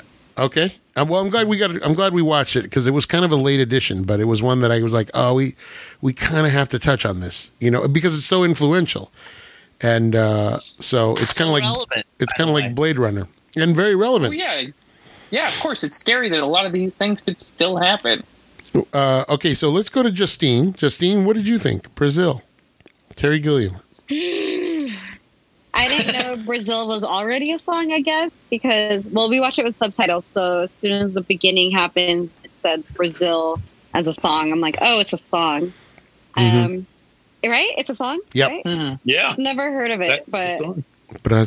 40s. I mean, I kind of wish I knew the meaning of the song because I feel like that would answer some things for me, but I didn't. I only heard it in the humming, I heard it in the background. I read that it was playing. I just didn't really. I kind of wish I knew that part. But the movie has so many messages, so many. Like, they try to put so much out there. I was like, all right. So they talk about people aging and how they don't want to age, right? And they're getting this plastic surgery done. And that was crazy. And then he sees himself as the bad person. And then uh, Robert De Niro, which is awesome character, just why is it Robert De Niro? So weird. but and I did think I figured when it happened when Patrick said it was my Monty Python thing, I'm like, I'm guessing he liked those movies and just wanted to be a part of that. Um, Yeah, probably. Yeah. but yeah, but so random that he's in it. It's his character though. Really liked him. Um, that was kind of a twist for me in the end of that part. Um, that storyline. Then there's the storyline of the girl, and she has the short hair, and he's trying to get to. Like I don't know that. Like this, there was so much in this movie happening at once. Mm-hmm. Um, I don't like that. It, it, but you know what? It kind of felt like it felt like it was a series and it was just put together. Like at the end of it, I told Patrick, I'm like, oh, it's just Black Mirror, but freaking Wow. wow. movie. it's it's like a Black Mirror Um, episode. Yeah, like a Black Mirror movie, I guess. But Mhm. it had so many messages and it followed through and kept showing you more about it. Um, you can definitely see the world, but I don't know. It still had that 80s vibe that I was like, yeah, I need to see more of the world than just this small set. Yeah, well, they, they do that on purpose because you, you see the scenes where they're driving back from the refinery and you can tell the world is just bombed out, right? Yeah, the yeah. world is all shelled and they just have the they have the the advertisements up. They have kind of like that wall so that you can't see out of the out into what the world looks like, or the world's either bombed out or or kind of mined away. You know, it's all stripped away. Yeah. um, So there was just a lot. I mean, when I when they first show the house and then all the technology happening in his room with the toast and the the coffee and just everything thought of for waking up in the morning is just crazy. Um, even down to when they close the drain. So Oh weird. yeah, yeah, yeah. that little ball falls. I'm like, what is that ball doing? Oh, it's clogging. Okay, so much detail. Mm-hmm. Um, So what I remember, uh, just to add to that point of like all the different messages in this movie, what I remember from when I reading Invisible Man is a lot of the things that led to allowing this sort of governmental system to happen were things like convenience and vanity and you know machine production. I kind of feel like that's what they were leading towards, not to say like you know, hey, this is like a message about this, a message about this, but that these are the root causes for why this is allowed to happen. Exactly. Yeah, you, you're. You, yeah, it was man's search for convenience that led us to just giving up more and more control. Right. mm-hmm. So, Justine, did you? Um, I mean, were you? Did you? Did you? Let me ask you this because you said, you know, you didn't like the fact that there was so much going on. It's very manic. It's almost it's very hard to. It's just they're just so much because it almost felt like when they were writing it, they're like, "Oh, and I want to bring up this. Oh, oh, and this, but just subtly, and this one too." like, but Yeah. then all in all, it just it almost felt like this is the last movie I'm ever gonna do, so I want to make sure I get my messages out there. like it just was, yeah. But were you I, bored? mean, I picked up on them. I picked up on all. I'm like, okay, I get what you're trying to tell me here. I get the. Oh, okay, I get it. but But, but um, were you ever bored? bored. I don't know how you could be. There's just so much to stare at. Yeah, yeah, yeah. yeah. It, it's not. um, They don't give you time to be bored. yeah, there's a lot you're going not on, bored because you're watching so much happen. and every and and every When Patrick said money, Mon, Monty Python, I was like, okay, I get why like these dream sequences were so crazy and weird It's Mhm. because they kind of do that with their animation. Like when the buildings start popping up off the ground mm-hmm. when Yeah. he's flying, I was like, okay, Great miniature yeah. work. Great miniature. I'm just, work. I'm glad like I knew that part. Otherwise, I just would have thought it's so freaking weird. But Such a, um, it's a, such a strange. those strange. images were always weird when you watch any of those movies that have the animation part of it. hmm Um, but but a distinct visual style too. Uh, and uh, Yeah. all right, well, I'm glad you didn't. I mean, it's gonna. I'm gonna wait to see your score. I always, I always, I never know where it's gonna go with You you. didn't get an answer out of But me. but let's go to uh, let's go to John and John. Tell us what it was like to see this back in 1985. Uh, well, we all went. Uh, you know, this was the movie he did after Time Bandits, Mm-hmm. and we all loved Time Bandits so much, and we were all Python fans. So anything with with Gilliam's name on it, we were going to go see. But Time Bandits was such a mind blower that when we saw the trailer for this, we're like, oh yeah, we got to go. And uh, you know, I, I dug it the first time I saw it, but this movie does actually, ironically, it is so crammed full of visuals and it's so dense. It does play better with repeated viewings. You wouldn't want to do it like twice in a week, but it does play better once you kind of know what's going on because then you can feel free to look at at all the visuals and not be wondering where the story is going to go. Mm-hmm. Mm-hmm. And I can um, see that. and of course, the visual sense, the thing with it looking so Python esque is that uh, Terry Gilliam was responsible for the way uh, Python looked in general because all the sketches on the TV show were connected with his animation. And he co directed uh, Monty Python and the Holy Grail. So Mm. when you see this outlandish imagery, he's the one that was the. He's the one that was responsible for, for the look of Monty Python in general, just a sort of cartoony, over the top, dense look, you know. So Yeah. um, if you like that, then you're on board. But there's people that think that his stuff is a little overdone or too too dense. It just it just sort of bludgeons you. And and he even said that on the commentary. He said this movie is like an assault on your senses. It's it's so he under and he even said that it probably looks better the third time you see it. You know, but.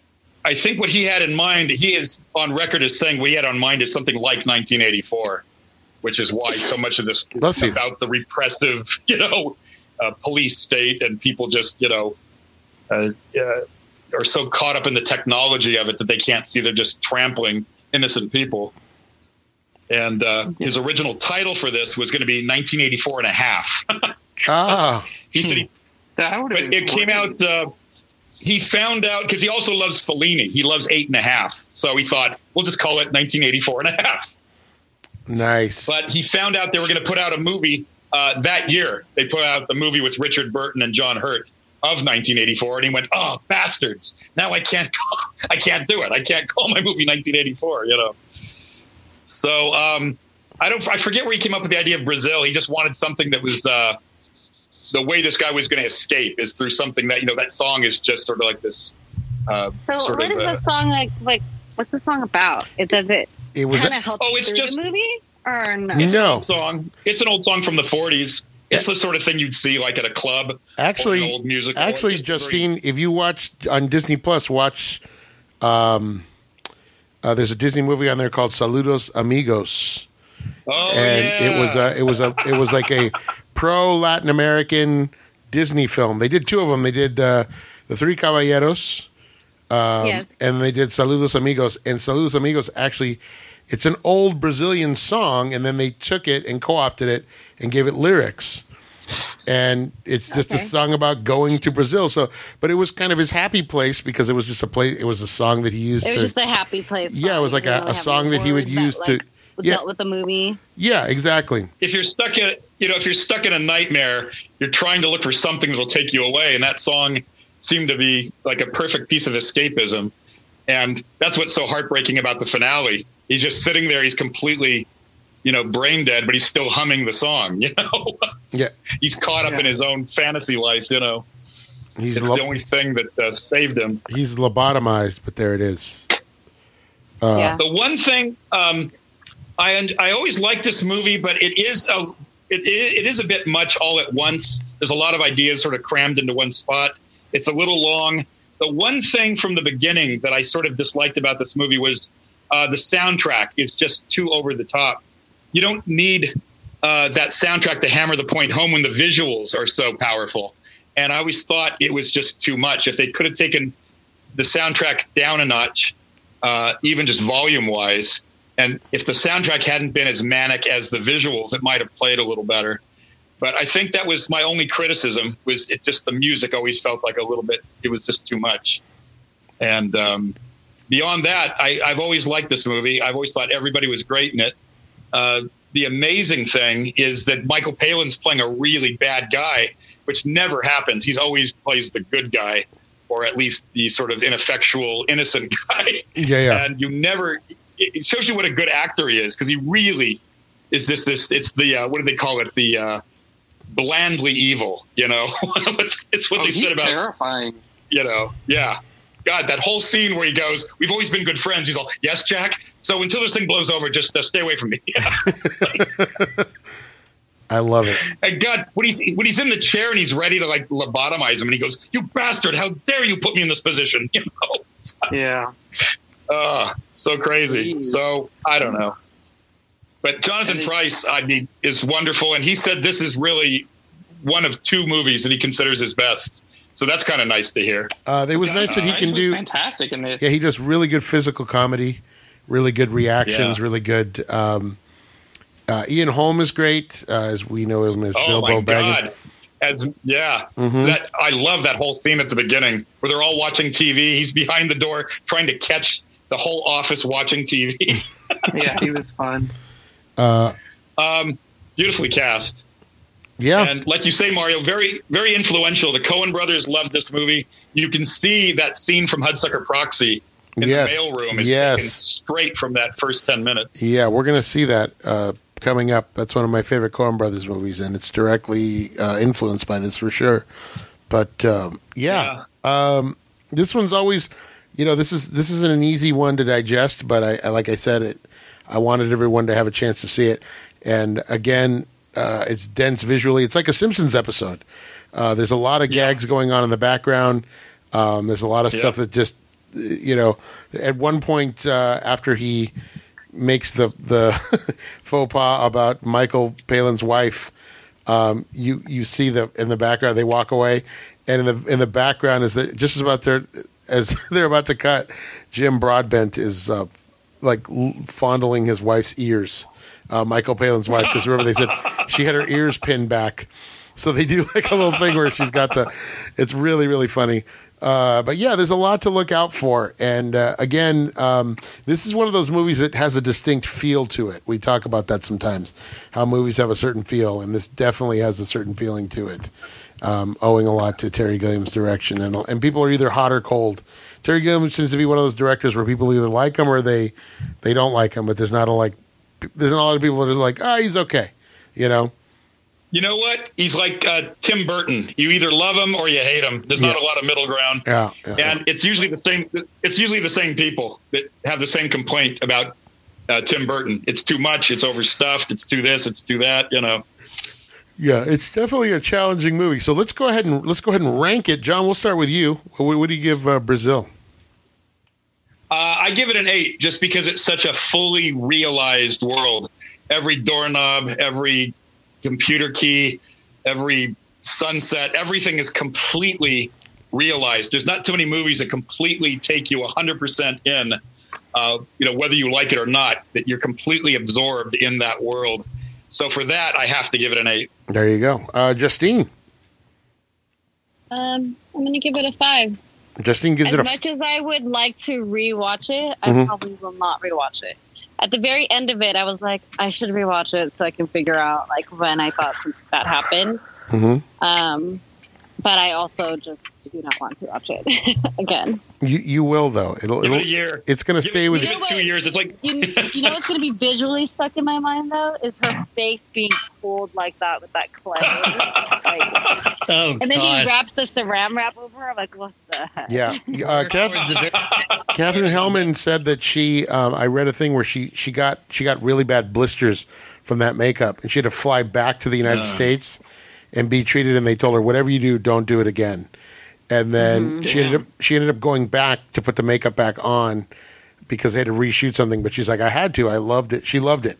She loved that. She thought it was such a such a cool idea that she just she had to do it. So uh, yeah, that scene always sticks with me, and the scene with the casket always uh, sticks with me too. Oh, Ooh, and the the gelatin body. Mm-hmm. Yeah, yep, yep. That's very Her storyline was just like, oh god. that's very Mr. Creosote from uh, uh, Monty Python. Uh, Jake, what did you think? What would you give it, my man? I'm gonna I'm gonna give it a five. You give it a five. Wow. What the hell did I just watch? I think is the quote that it will. Yeah, will The message and the visual aspect of it, but yeah, five. uh, Patrick, what do you give it? What do you give Brazil? Uh, I'm gonna give it an eight because it just felt like the Invisible Man just walked off the page for me. Nice, nice. Uh, It yeah, but- felt like exactly what I read. divisive, divisive. Uh, I'm going to give it. You know what? I'm going to give it. Here's what I'm going to give. I'm going to give Brazil a seven, and I'll tell you why. John, you touched on it. The one thing I've never liked about this movie is how loud it is. yeah. Uh, it's Yeah. a very loud. right. It's a very loud movie. Um, and uh, I had the volume. I had to check my volume at least two or three times, and I, I said to myself, I could have swore I just turned the volume down. Um, and so yeah, it's it's Terry Gilliam at full force, which is not always an easy thing to, you know, he's a challenging director. So, um, but I like it. I Yeah. love the visual. I've always loved the visual. Um, I love that De Niro's in it. I love that uh, there's so many great moments. Um, and, and you know what? Like any Gilliam film, it doesn't all work. Um, but uh, but I love him for trying it, and for like you said, John. th- There's very few movies. You know, I can think of like Metropolis and a few other movies that put you uh, so well into like a, a fully realized world, and it doesn't feel like anything that you. It feels somewhat like the world you know, but at the same time completely different. So uh, and you believe it. and you believe be- it. While you're watching it, you just you believe it exists. Yeah, and it it all works the way it's supposed to work in that world. You know, like everything Yeah. makes sense for that world. So yeah, I'm gonna give it a seven. Yeah. But yeah, I it's definitely one that I watch every you know every few years. I'll break it back out again and go, okay, let's you know let's let's watch this one. But I, I always end up enjoying it. Uh, Yeah. John, can you explain why the poster looks like Stan Laurel? For years, I thought that, Uh, that that looked like Stan Laurel, but it's supposed to be Jonathan Pryce, I guess. You know what? It's it's not good artwork. I think that was the secondary poster. The uh, European poster was a much more beautiful illustration of him flying with the wings through a big wall of um, of uh, drawers, like um, uh, a filing cabinet the size of like the Berlin Wall, and he's he's busting through the drawers with the wings. It's gorgeous, but I think that was the British. Uh, it was too subtle, and so they always come up with a secondary poster sometimes for the American audience, and so I think that might have even been just for the video. Uh, the one you're talking about, I think, might just be the artwork for the video cover. Yeah, that's the one we had. It. I always, I always thought it was Stan Laurel. I always thought it and was. it doesn't it doesn't uh, it doesn't do the job. It's not well done, and it doesn't it doesn't uh, do anything. Uh, the other poster is beautiful because it tells you this is going to be about a guy who's got a fantasy life. It's almost a perfect marriage of the image and the message. His fantasy life is busting him out of the bureaucracy, you know. Yeah, yeah. But um, yeah, that one you're talking about is just awful. I've always hated it. All right. Well, that, we, we we finally addressed it here. This is what we do, John. We address it. All right, guys. It's time to move on to uh, another director we've uh, we've we've run into before several times now. He's directed such films as Animal House, American Werewolf in London, and The Blues Brothers. our friend Mr. John Landis, uh, with uh, with a, a take on the Hope and Crosby Road movies, movie we like to call Spies Like Us. Patrick, tell us all about it. Uh, whopping 6.4 on IMDb, 32% on Rotten Tomatoes. Look at that, thirty-two percent on Rotten Tomatoes. A budget of 22 million US dollars. Uh, box office was 77.3 million, starring Chevy Chase, Dan Aykroyd, Donna Dixon, Steve Forrest, and Bernie Casey. Every every dollar is up on that screen, guys. every dollar is up on that screen. Jake, listen, we we, we punished you with Brazil, but we we're, we're going to give you some something you like. Give you a little comedy. Mm-hmm. We give you mm-hmm. two guys you like. You like the Dan Aykroyd. You like the Chevy Chase. Tell us your mm-hmm. thoughts on Spies Like Us. Mm-hmm. Uh, yeah, it's, it's, it's all right. It's, yeah. It's a comedy.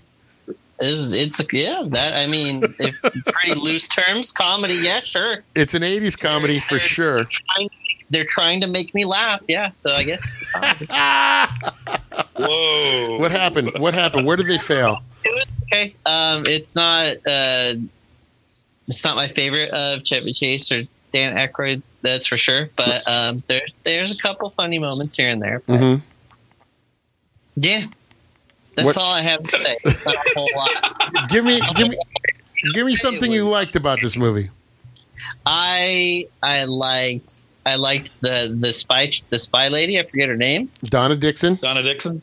Yeah, who is you know she was very pretty. who is Dan Aykroyd's wife. This is a rough week for him. She was so pretty. Oh, by the way, guys, To Dan Aykroyd. by the way, this is a Terry Gilliam double feature because Terry Gilliam is in this movie. He's uh, Right. He really? he's one of the doctors, and as is Ray Harryhausen. Doctor? Yes, Doctor? Ray Harryhausen. Doctor, Doctor? doctor. Doctor? Uh, John, did you spot Sam Raimi and his brother? Well, the train is back. John, uh, Sandy, did, were you able to Yo. spot? Uh, were you able to spot Sam Raimi and his brother? I did not. Uh, Where, Sam where were they? Sam Raimi, they're uh, they're the guards at the at the drive-in. Nice. Yeah, John Landis always puts other directors in his movies. That's his thing. He always puts. uh, Yeah. oh, Yeah. that's his uh, thing. But uh, yeah, you got to see a bunch It's of them here. to see Ray Harryhausen. Yeah, as uh, Doctor uh, Doctor Greenbaum, Doctor Doctor Doctor. Uh, all right, let's go. about Tom Hatten? Let- oh yeah, the great. He's. I wanted to send him a squiggle so he could draw Popeye. Our friend from the from the Family Film Festival here on local uh, KTLA five. Uh, Tom Hatten was the Air Force general, along with Steve Forrest from uh, from SWAT. But Tom Hatten used to host a show called the Family Film Festival. They would show really, really, really grade C movies, and then uh, Tom Hatten would you And Popeye. you'd send him, yeah, you would show Popeye cartoons. You'd send him a squiggle, and it would just be a squiggle, and he would turn it into Popeye. Every cartoon was a Popeye. Yep, yep, Yeah. yep. That was his thing. Good old Tom Hatten. You know, he was also he was also an actor, and um, he played FDR when Annie was on Broadway. He was playing FDR at the end. Is that true? Uh huh. Yeah, uh, you know, it's not a big part because it's just at the end. Uh, Annie gets to meet FDR, and it's it was Tom Hatten when it came to L.A. I think he was the one playing uh, FDR. That's That's fantastic. cool. That's fantastic. All right, let's move quickly on from Jake because he did not like this movie at all. Not even the reference to the Bar-Kays, which I always laugh at. Um, Justine, what did you think? Spies Like I Us. thought it was funny and Yeah. entertaining. Yep. I enjoyed it. I I didn't mind the doctor thing. I thought it was funny. No, that's like it's it's, it's such a dumb Doctor? it's a Doctor, dumb doctor, joke. It's great. It's great. Yeah. I like this Um, movie because it's it's a, it's different sensibilities. It's Dan Aykroyd being a little wacky, but also a little serious. So he's not quite as serious as Ghostbusters. He's still kind of goofy.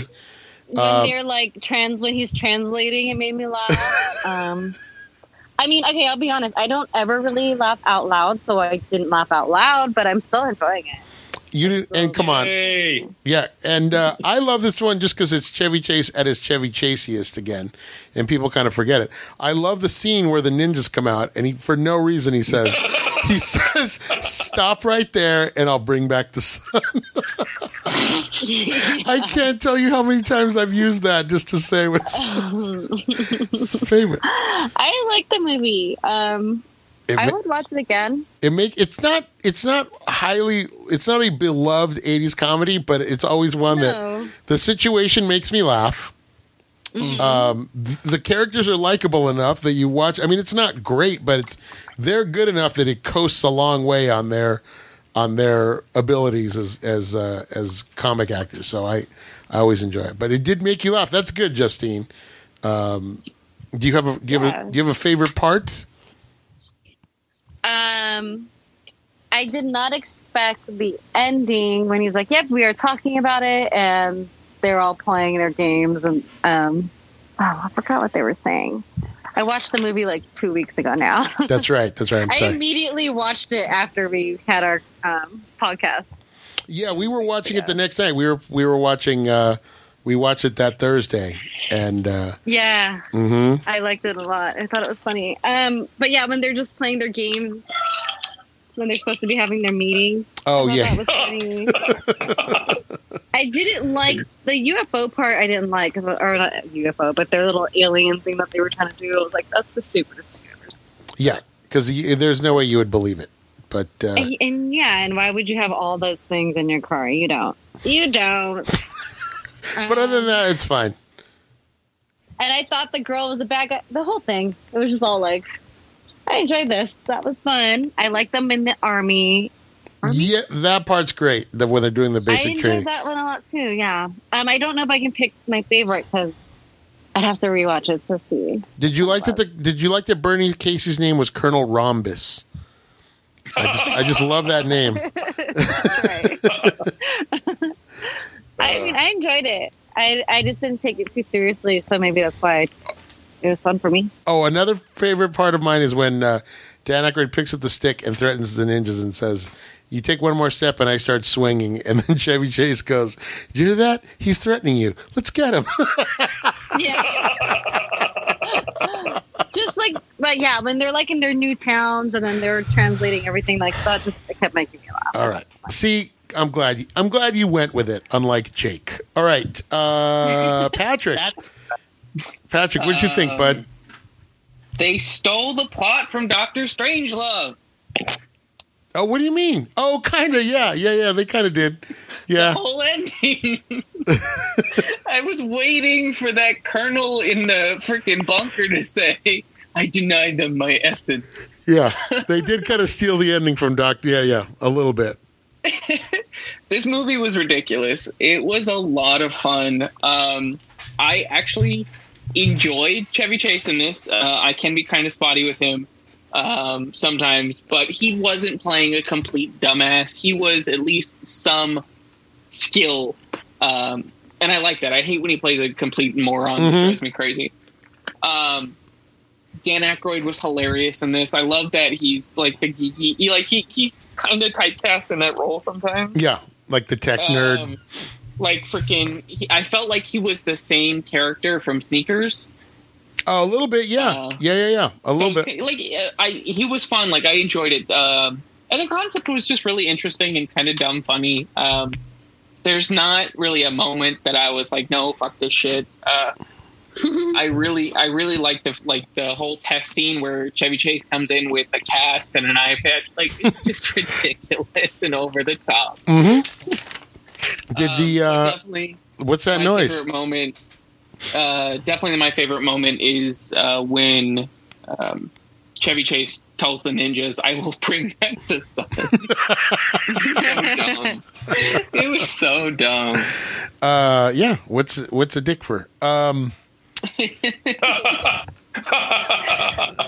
uh, John Sandy, what did you think of Spies Like? I have no idea where you land on this movie, John. Uh, uh, but I know you love the road movies, and this is definitely a tribute Yeah. to those movies. Uh, what, what did you think of this one? Uh, you know, it's not my favorite, but it's far from my least favorite. Um, because I love the Bing Crosby Bob Hope road pictures so much, I, I cut this movie a lot of slack Yeah. because um, John Landis said that's what we were trying for. We are trying to do a modern version of the old road comedies, and um, it it works. You know, uh, I think originally it was going to be Dan Aykroyd and uh, John Belushi, Ah, and um, they were putting this together before he died, and then um, years went past, and they said, "Well, let's see if we can kind of rewrite it so it's you and Aykroyd." And um, there's some really funny stuff in this. Uh, you know, it's not the greatest, but I, I found myself laughing. I think I probably laughed harder than I did when it first came out. yeah. I think when it first came out, I thought it was kind of like you know, you know, just not the funniest thing. But there, it's so hard to find a good comedy these days. Yeah. And uh, I just found I found myself laughing through the whole thing. You know what's I, And, I uh, feel like this is a movie where they weren't even trying necessarily. Like this is them on Yeah. you know, this is them you know just giving it bare minimum and it's still pretty funny. You know what it is? Uh, this also feels like a lot of those Abbott and Costello movies where they join the army Yeah. or yeah, they join the Air Force or they get dropped in the middle of nowhere. And, you know, those are the kind of comedies they used to crank out two or three a year with the same stars. And so, you know, that used to be something Hollywood did very well. It's just a light, dumb comedy. And by the time the 80s come around, everyone's expecting like a big production every time you put out a movie. So what's fun about it is that it is just sort of like just a frivolous comedy that you can just kind of ride and have Yeah. a good time. You know? Exactly, yeah. And there's enough ridiculousness in it. actually. I love that they actually put Bob Hope in it. That's a real tip of the hat. Like, you want to know how much this is a, a tribute to the road pictures? Well, we're going to put Bob Hope in it. Yeah. exactly. He just pops in, gives a one liner, and then he's gone. He's off into the sunset. I Yeah, it. so it's kind of like a wink. And so, my God, if anybody enjoyed this, I'd highly recommend like Road to Morocco or Road to Utopia because it's probably ten times as many laughs. You know. Yeah, the, the road pictures are all really good, and uh, they those guys Yeah. had a chemistry that uh, was unmatched. Uh, Hope and And it's tough to manufacture, very tough to manufacture that kind of chemistry. They tried. Remember Ishtar with Warren Beatty and Dustin Hoffman? That's right. That's right. Yeah. That was another attempt. And they say what you can't construct or manufacture is the sort of easygoing chemistry that, that some comics just naturally have, you know. Which is to, which is a good point because in this movie they don't really re- try to recreate that. They let Aykroyd and Chevy Chase play to their strengths, and so that's why Yeah. it works. And I thought it worked. Yeah. I thought it worked. When when Aykroyd plays the gearhead, I think it's it's because in real life he is he is a gearhead, and so to have him the guy that can always tear these things apart and put them back together, it's believable, you know. Yeah. Yeah. Yeah. I. I. I uh, Oh, I love when he's testing. That was probably my favorite scene. It's so ridiculous and out there, but when they're taking their tests, he's got the cast. He's got the cast and the. the whole thing, the whole thing he did. I was like, I, I oh love my the God. fact that like it was pretty ridiculous at first, and then they get caught, and then they're reviewing the rest of it on tape, and it's even more ridiculous. it was great. The biggest the biggest laugh I got is when he goes, "What is KGB?" You just go, "Oh my god!" Did you recognize Frank Oz? Yes, of course. Of course. That's the teacher, Frank Oz. Yeah. Yeah. He's just looking at him. He's just staring him with that And Frank. Oz way. Oh, good stuff, guys. I Um, think this movie I think Landis tries to put Frank Oz in almost every one of his pictures. almost. Yeah, they must be good friends because he's he's in them all. And BB King, did you did you Yeah, BB King? BB King. How, enjoy a Pepsi, gentlemen. And uh, I love the ridiculousness, the whole thing with the laser and all that stuff. And it's just, uh, yeah, that joke about the Bar-Kays. I think it's the Bar-Kays. They must be having trouble getting gigs.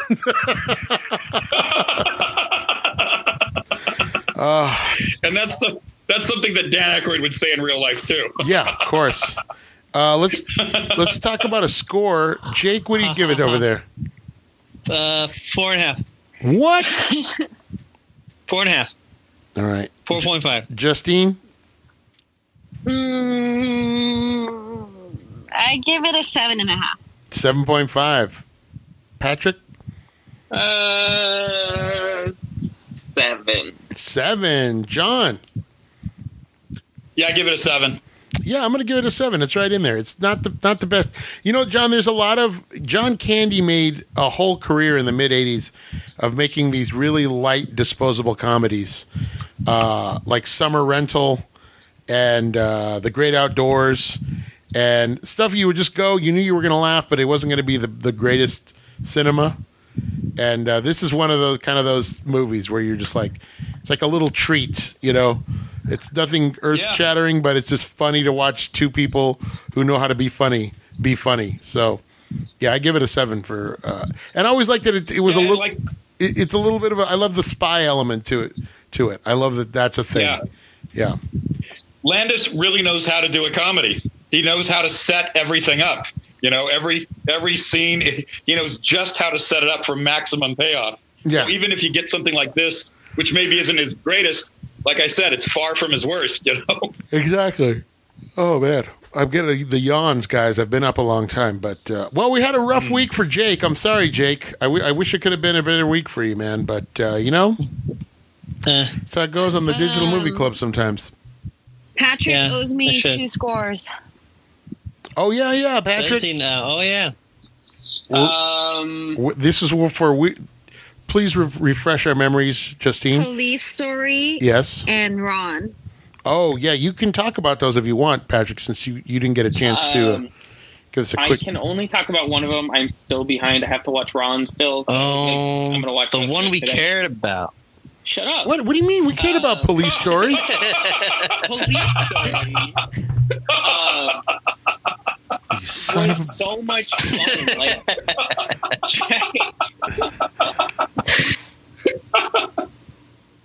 Sorry. um, Police Story was so much fun. I loved it. Like Jackie Chan is a badass, and the ending got so dark. That was such a crazy twist for me. yeah, Um, Jackie Chan goes to I- some I- dark places in Police Story. I did not think it was going to go that way because it had seemed pretty kind of light throughout the movie. hmm And then just to go there, and I was like, son of a bitch, that was crazy. Um, but I give it an eight.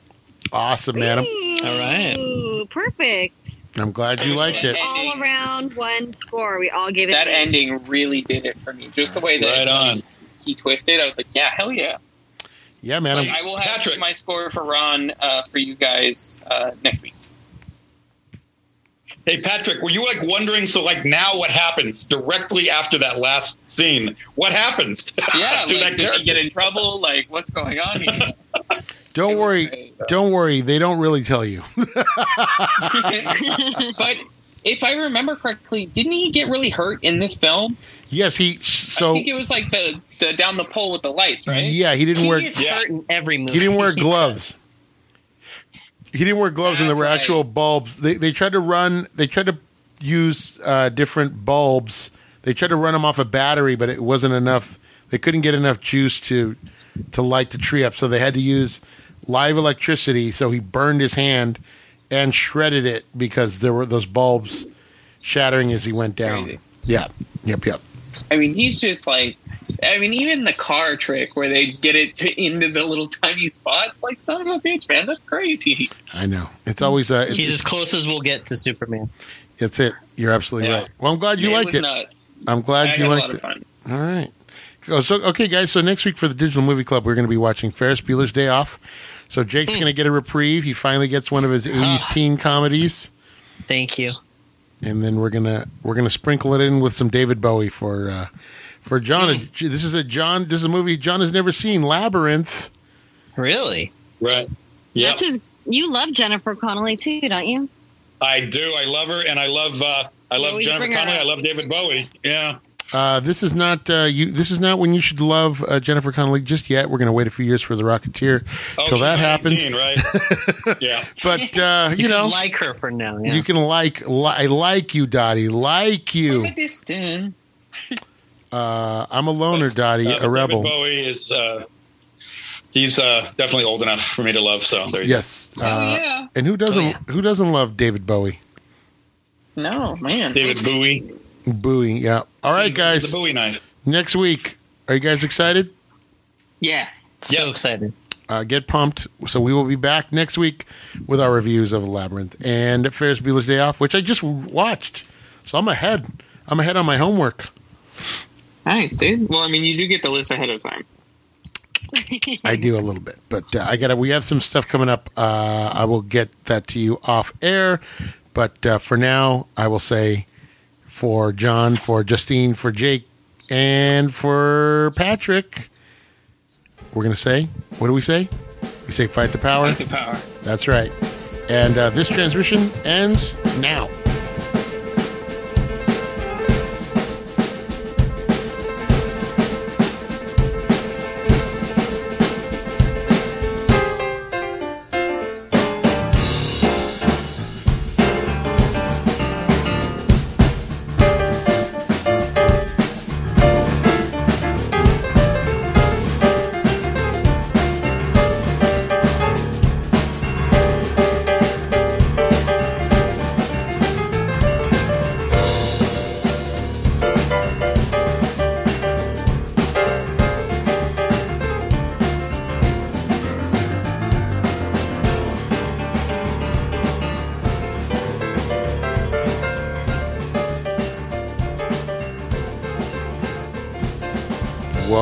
Superiority Complex, everybody. Your new favorite podcast. We're back. Jake is here. Hello, Jake. Did I lose everybody? No, you're still Nope. here. I'm here. John is here. Jake. I'm here. Patrick. Where's Jake? Oh, we lost. We lost Jake.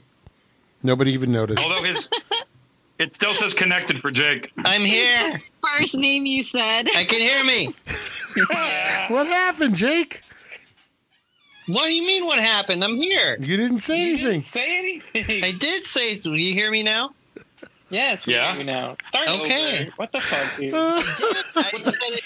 Hello. God damn. Hello. okay, here we go. Let's try that again. Three Wow. and a two and a one, two, three, one, two, three, four, five, six, seven, eight, nine, ten, nine, eight, seven, six, five. Here we go. Mr. Cellophane makes Eight so much six seven five three oh nine. Jenny. Here we go. and action.